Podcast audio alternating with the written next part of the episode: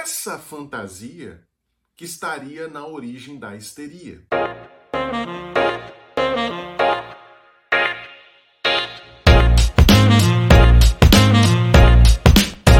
Olá, seja muito bem-vindo. Este é o segundo vídeo da série Histeria e Psicanálise. Se você não assistiu ao primeiro vídeo, eu vou deixar a indicação aqui para você.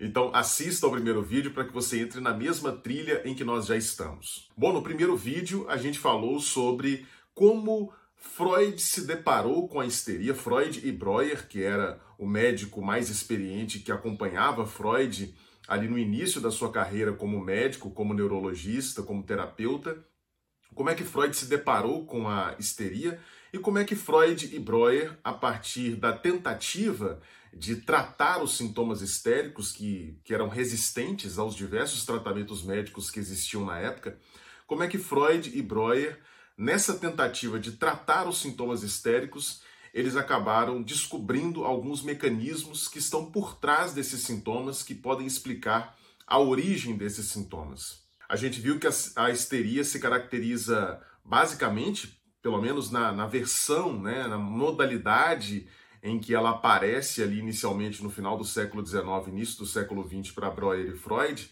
a histeria aparece como uma síndrome caracterizada sobretudo por sintomas físicos que não possuíam uma causalidade orgânica, que não possuíam uma base orgânica.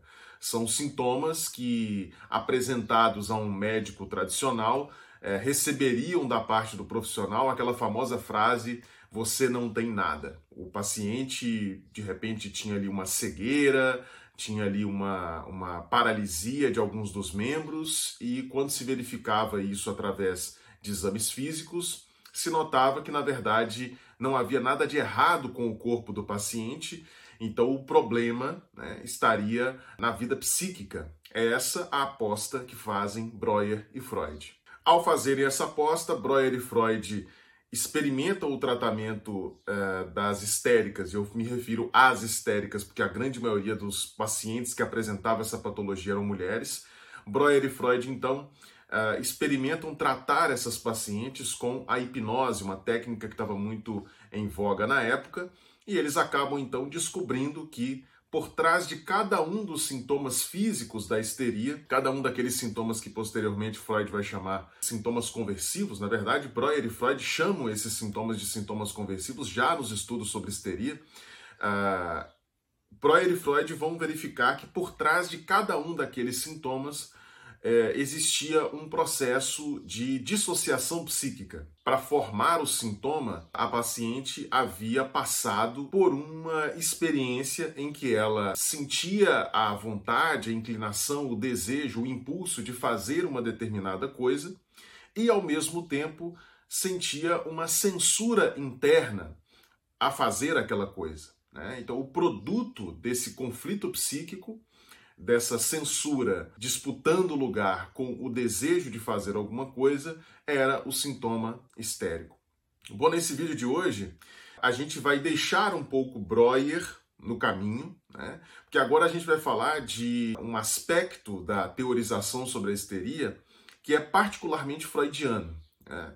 Freud é, tentou entender é, qual seria a, a origem mais remota da histeria. Quais seriam as causas mais basais da histeria? Freud vai prestar bastante atenção no discurso das suas pacientes no consultório, né? naquilo que elas diziam eh, em estado hipnótico e mesmo fora do estado hipnótico.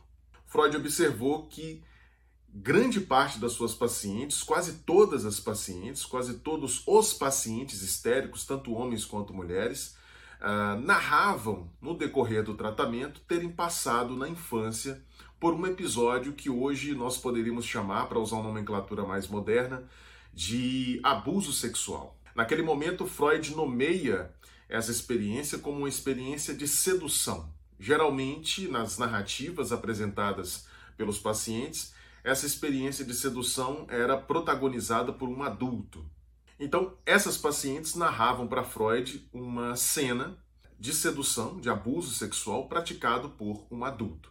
E aí, como é que Freud vai compreender é, essa narrativa, essa experiência narrada por essas pacientes. Nesse, nesse primeiro momento, Freud ainda estava preso ao senso comum, que inclusive está presente até os dias de hoje. O senso comum de que as crianças não possuem sexualidade, de que as crianças não são animadas por impulsos sexuais. Freud acreditava nessa ideia, que ainda hoje, como eu disse, faz parte do senso comum. Então, como é que ele vai entender a narrativa dessa experiência de sedução, de abuso sexual, é, relatado por, por suas pacientes? Freud vai entender da seguinte forma: a criança não tem sexualidade. Portanto, quando um adulto que já tem a sua sexualidade formada, né, quando um adulto vem e desenvolve práticas de natureza sexual com uma criança, ele está impondo sobre a criança um, um grau de excitação, um grau de, de energia sexual que não faz parte da constituição da criança. Logo, essa imposição de uma excitação sexual sobre a criança não vai poder ser metabolizada pela própria criança. Afinal de contas, a criança não tem sexualidade. Então, essa excitação que é despejada, vamos dizer assim, pelo adulto sobre a criança, vai ficar no psiquismo da criança como uma espécie assim de tumor, como uma espécie de câncer. Quer dizer, a criança não vai saber o que fazer né, psiquicamente, ela não vai saber o que fazer com aquela quantidade de excitação que foi colocada sobre ela a partir do abuso sexual praticado pelo adulto essa, essa quantidade de energia psíquica, né, que foi ali despejada, digamos assim, pelo adulto no, no ato do abuso sexual sobre a criança, vai ficar como uma espécie de corpo estranho dentro do psiquismo da criança, até que essa criança atinja a adolescência, atinja a puberdade. Ao chegar na adolescência, que no, no senso comum é o momento em que a sexualidade aflora nas pessoas, né?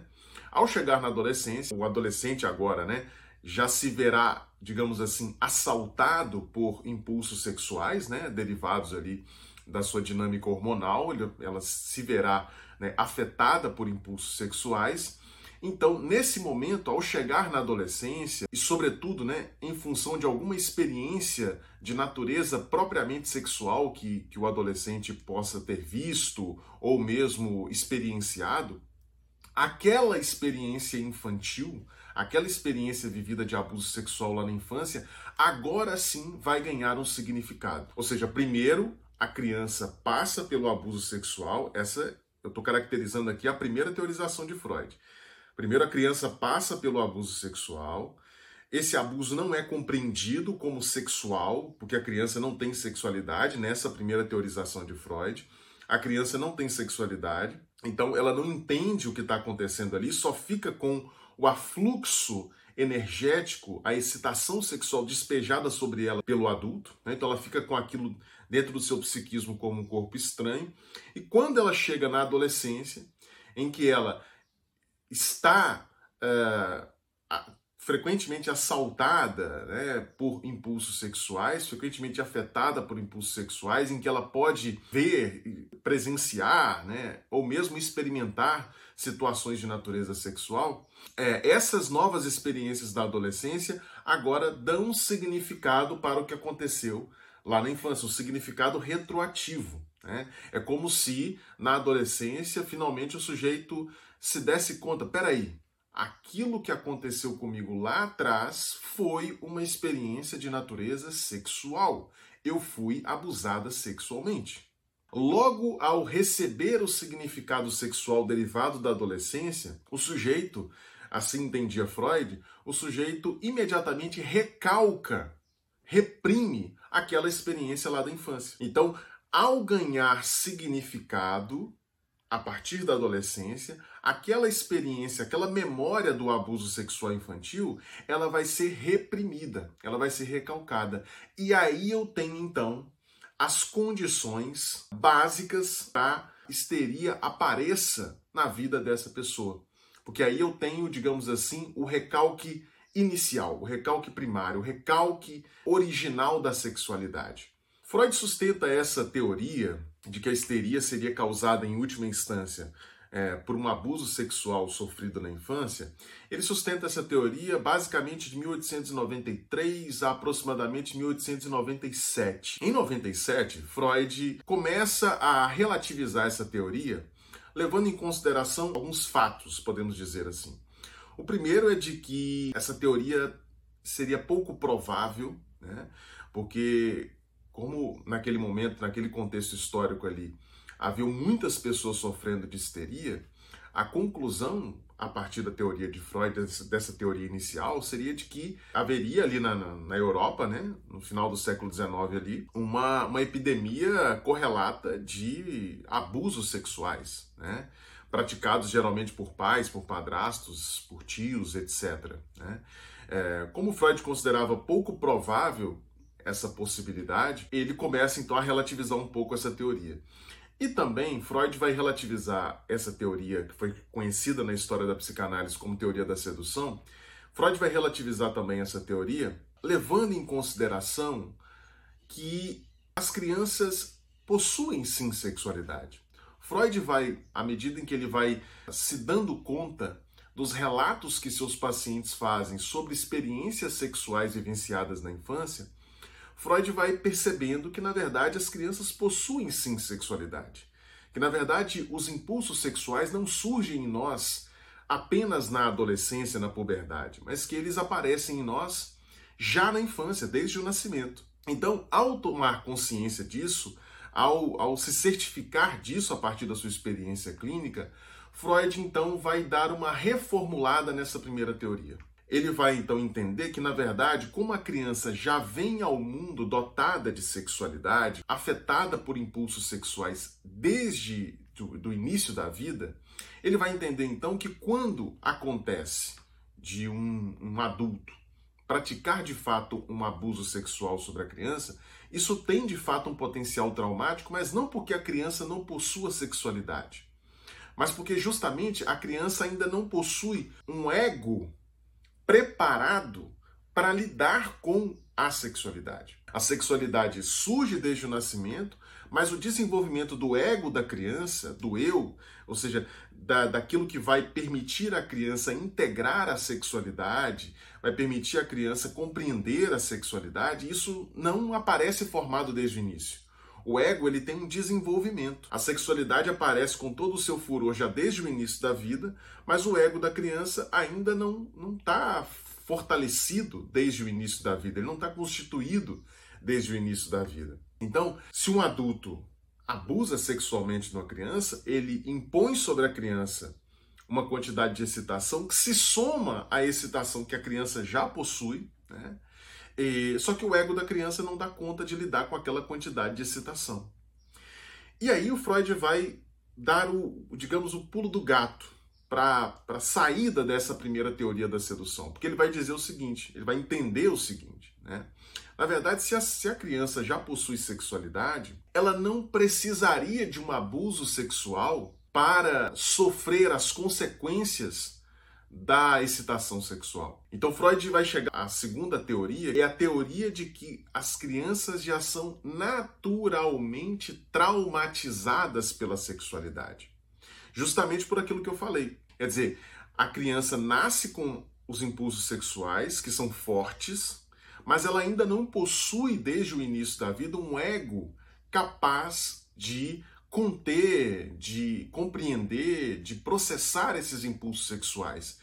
Então toda criança, no final das contas, seria traumatizada pela sexualidade. Só que algumas crianças especificamente, seja por de repente um, um carinho um pouco mais forte por parte dos pais, por parte de algum adulto, né, por, por experiências que podem ser as mais diversas, certas crianças desenvolveriam uma fantasia de sedução sexual, uma fantasia de abuso sexual. E é essa fantasia que estaria na origem da histeria. Mesmo quando a criança passa por um abuso sexual efetivo, esse componente da fantasia estaria sempre presente. Esse componente da fantasia provém justamente do fato de que a criança já possui sexualidade. Então, é como se ela colorisse aquela experiência seja uma experiência efetiva de abuso sexual, ou seja uma experiência que não é de abuso, né? é como se ela colorisse aquela experiência com as cores da sua própria sexualidade. E é essa fantasia, no final das contas, que vai ser reprimida e vai gerar, por consequência, as condições primárias para o desenvolvimento da histeria. Então, essa é a segunda teorização de Freud. Na primeira, é, Freud entendia que toda pessoa histérica havia passado necessariamente na infância por um abuso sexual. Agora ele entende de forma diferente.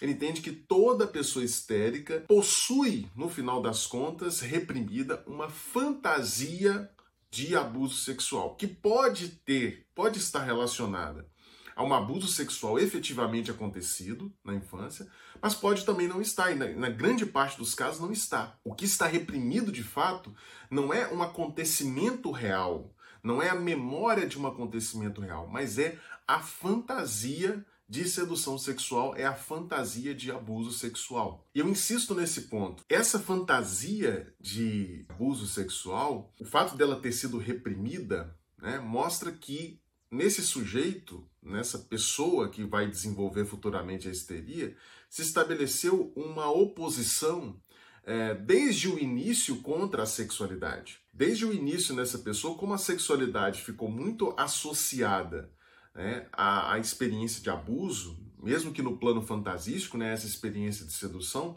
para essa pessoa, a sexualidade possui essa marca, a marca da, da sedução, a marca do abuso. Né?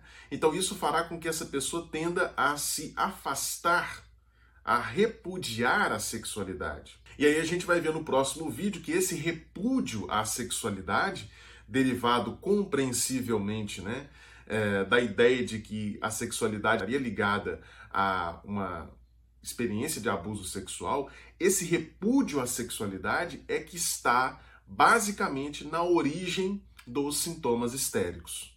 Bom, se você deseja se aprofundar na teoria psicanalítica, deseja entender o que um psicanalista faz, eu convido você a adquirir os meus dois e-books. O primeiro e-book se chama O que um psicanalista faz. Nele você vai compreender é, todo o processo psicanalítico, os objetivos de um tratamento psicanalítico, como funciona, o que, que o paciente faz numa análise, o que, que o analista faz, as diferenças entre a psicanálise e outros métodos de tratamento. E também convido você a comprar o meu e-book Psicanálise em Humanês, no qual eu explico 16 conceitos psicanalíticos cruciais de uma maneira clara, fácil e didática. Os links para adquirir esses dois e-books estão aqui na descrição desse vídeo.